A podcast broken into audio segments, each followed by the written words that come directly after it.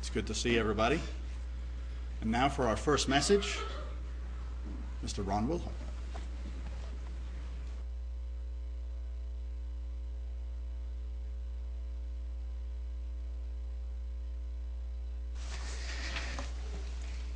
I tell you what, I think I have a new favorite song. I just love that song. Reg, excellent prayer after a song like that. Hallelujah. How good it is to see each one of you. How good it is to have a full house and everyone smiling. Happy to be here on Pentecost. Praise God. We know how to count because I can see you're here. Fantastic. Now, I know that we're going to have about three next year, but are there any graduates in the congregation? Tony, what did you graduate from? Yeah, I did. My son did. Alan graduated. Fantastic. So Tony's son, Alan, is now a graduate. And I know we've got three coming up next year. These kids are graduating quickly, becoming adults. Well, brethren, sometimes how one defines something How someone defines something changes after you actually experience it. A couple of weeks ago, I would have defined and did define how far of a drive is it to Boulder. I defined it as a long one. Or I said, well, I'm really not sure. I think you go to Salina, and you take a left, and you keep going. But now, having experienced that, I have to admit that I like the way that my oldest son defines how far of a drive is it to Boulder. He said, Dad, it's almost two hundred songs.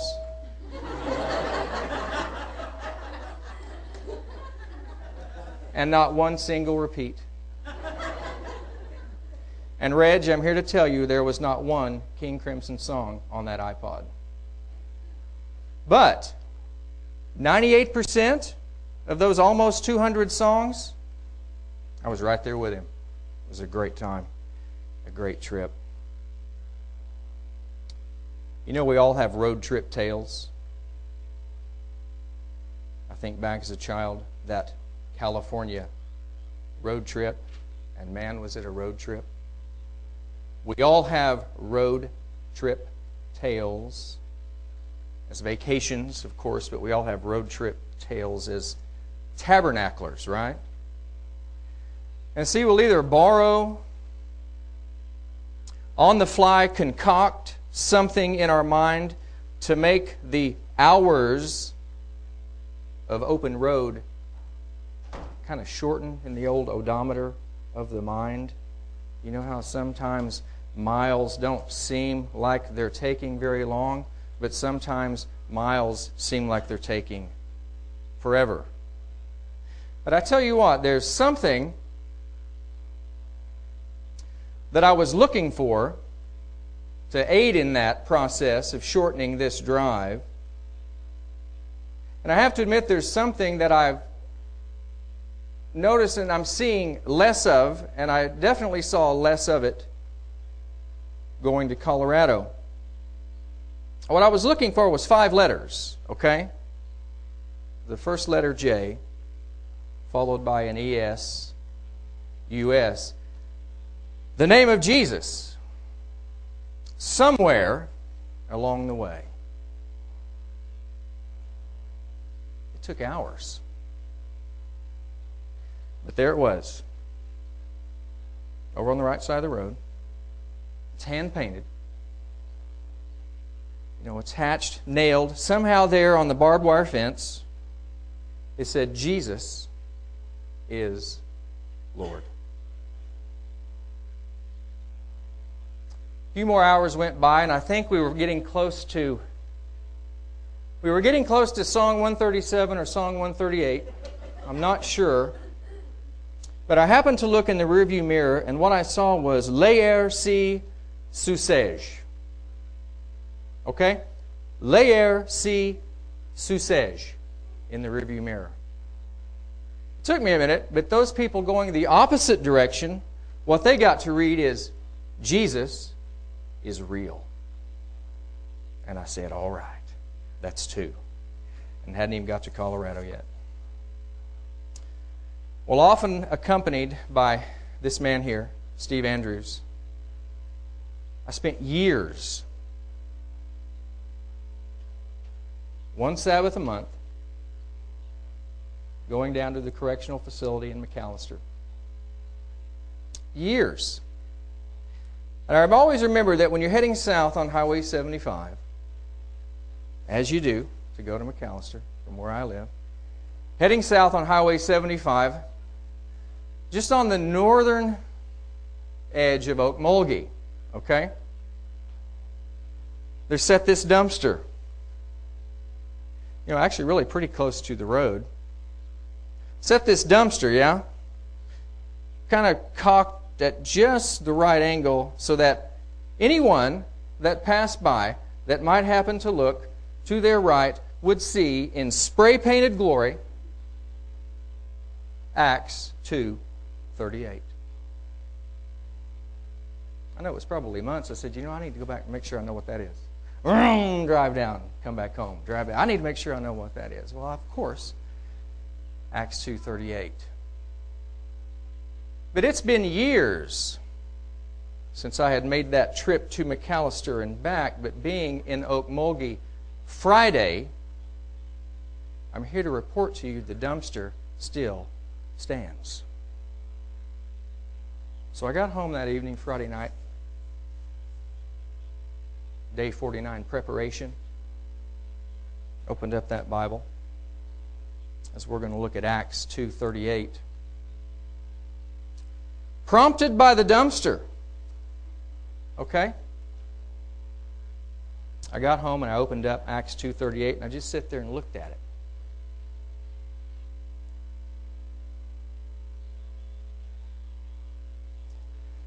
And as I looked at it and thought about it, something just started to kind of come up off the page. And what it was is this incredible distinction that the Holy Spirit inspires Peter in saying this. Of course, he says, repent, be baptized, every one of you, in the name of Jesus Christ for the remission of sins, and you shall receive. He didn't just go into the Holy Spirit. You shall receive the gift. The gift of the Holy Spirit. So prompted by the dumpster, and finally taking the time to do what I'd said I would do all those years, to sit there and really look at that, I just kind of sat there, just kind of amazed,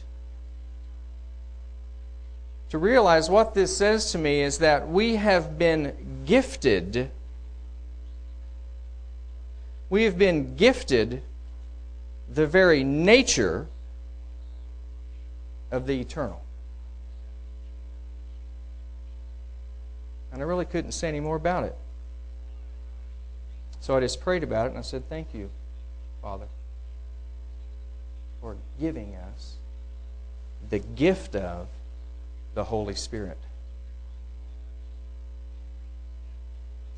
You know, back when Eskimo Joe's, back when Eskimo Joe's was just becoming popular, when you'd see people starting to wear the t-shirts, right? I mean, just when it was beginning to get popular. There were probably only a very few selections at which you could get at that time. But I remember being in a convenience store on a busy afternoon. Long line. I happened to be behind two young ladies. And each one of them were wearing their Joe's clothes. So as you do in the convenience store, you're waiting to check out. As I was standing there behind them, I noticed, by looking out by the front door, this elderly gentleman, he rode up on a tattered old bicycle. You know, the old beat-up kind of ten-speed where they take the handlebars and turn them the other way till it looks like you're riding a steer. Okay? So he rides up, and he puts that bicycle up against the trash, the, the trash can there at the door. And brethren, I tell you, when he walked in, this man had been living rough for quite a while. But he comes in, and he sees the two young ladies that are in front of me, and he kind of stops, and he looks at the t-shirts. And through a real distinct and definite speech impediment,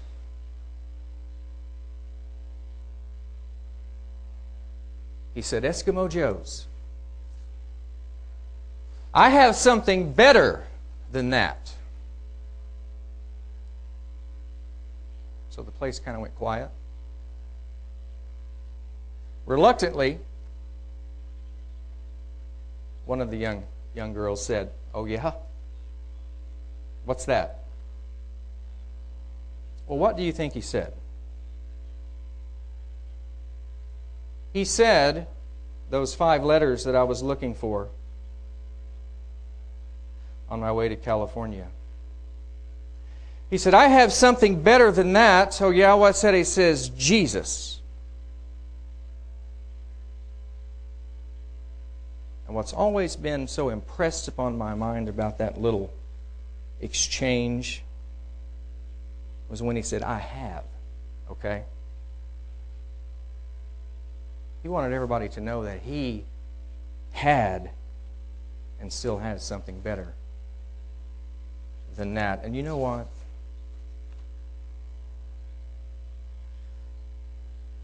You have something better. We each have something better than anything because of the gift of the Holy Spirit. Let's look at Proverbs seventeen and in verse eight. I love this first part of Proverbs seventeen and verse eight.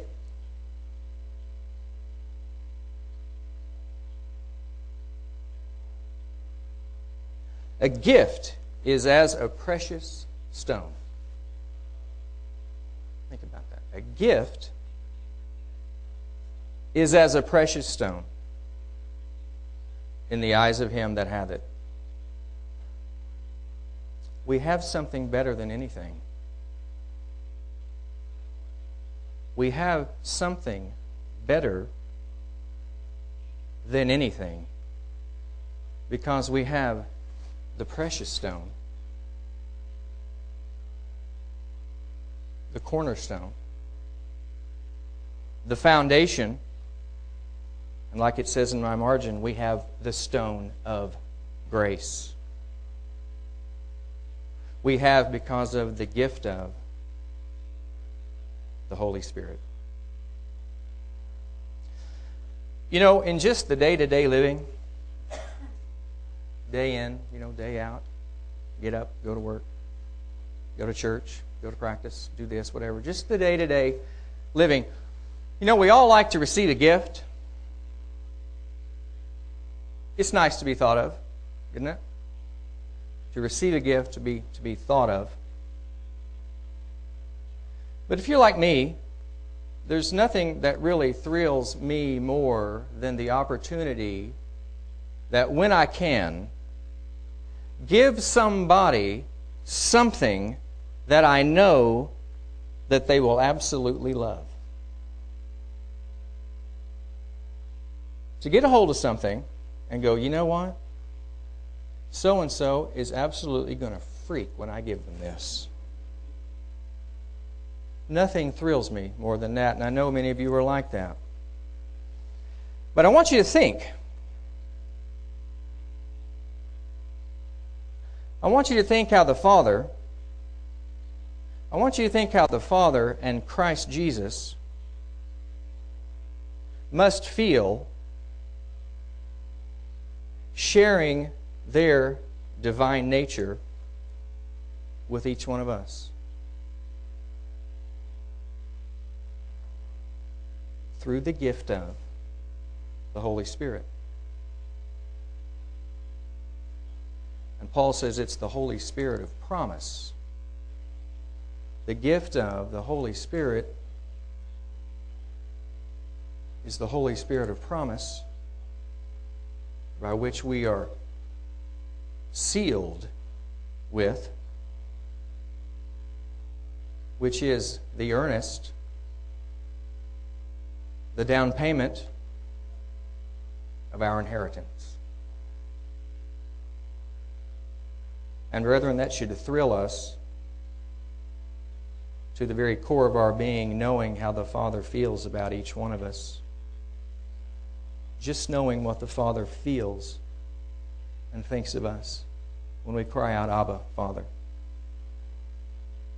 And it should thrill us to know what all Jesus Christ has done for each one of us.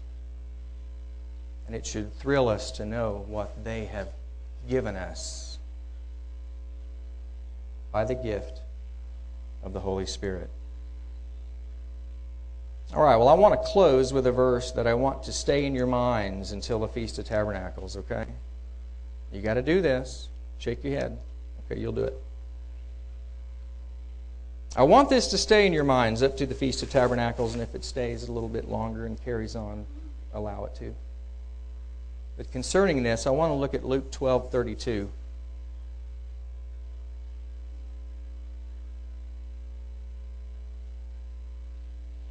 Luke twelve and verse thirty-two, it says, "Fear not, little flock, for it is your Father's good pleasure." It is your Father's good pleasure to give you the kingdom. We've been gifted the very nature of the eternal. Well, I'll tell you what, I don't know if you have any road trips planned for the summer. But uh, if you ever need something to do on like a Sunday afternoon, why don't you see how many songs it takes you to get to Okmulgee and be prompted by that dumpster and Acts two and Pentecost.